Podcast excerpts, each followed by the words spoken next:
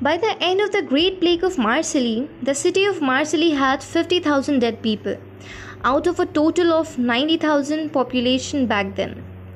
That is like 10 million people dying in Lagos. The ship left Sidon in Lebanon, picked up people at Tripoli in Cyprus, which already had infection outbreak. A Turkish man on the ship got infected first and died. Then several sailors died. The ship's surgeon also died. As the ship got to Marseille, doctors quarantined it. Now, because Marseille had a very huge trading arrangement with Levant, a term for countries like Iraq, Syria, Cyprus, Turkey, Israel, Jordan, and Palestine. The government was convinced by businessmen that the quarantine on the ship has to be removed on and the goods released. Some powerful businessmen, led by the deputy mayor of Marseille, who was the only owner of the ship, convinced his friends in government to release this quarantine. Some merchants needed the cotton and silk cargo on the ship to do business for the upcoming festival in Beaucaire. It was only a matter of last days later. The infection broke out in the whole of Marseille. People started dropping dead. They died so much that there was no longer grave to bury them. Dead people littered the streets of Marseille. Till date, the people of Marseille remember the story. Apparently, what happened was the government tried to be clever.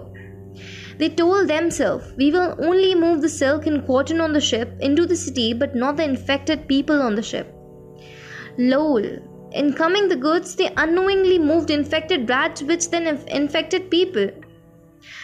As people got infected, they infected one another. At a point, the government of France built a wall to stop Marseille from infecting people of the rest of the country. But unfortunately, it was too late. Thousand people from Marseille already ran into neighboring cities. 50,000 people died outside of Marseille. The Great Plague of Marseille lasted about three years. Those were just just horrible years in Marseille and in France. Hospitals got overwhelmed, residents fleeing their homes, dead bodies lying and decaying on the streets. As the infection then spread, nobody cared any more about economy. I hope you learned something. The Great Plague of Marseille is a huge warning to governments never to prioritize the economy ahead of human lives and public health. It can be a very costly mistake.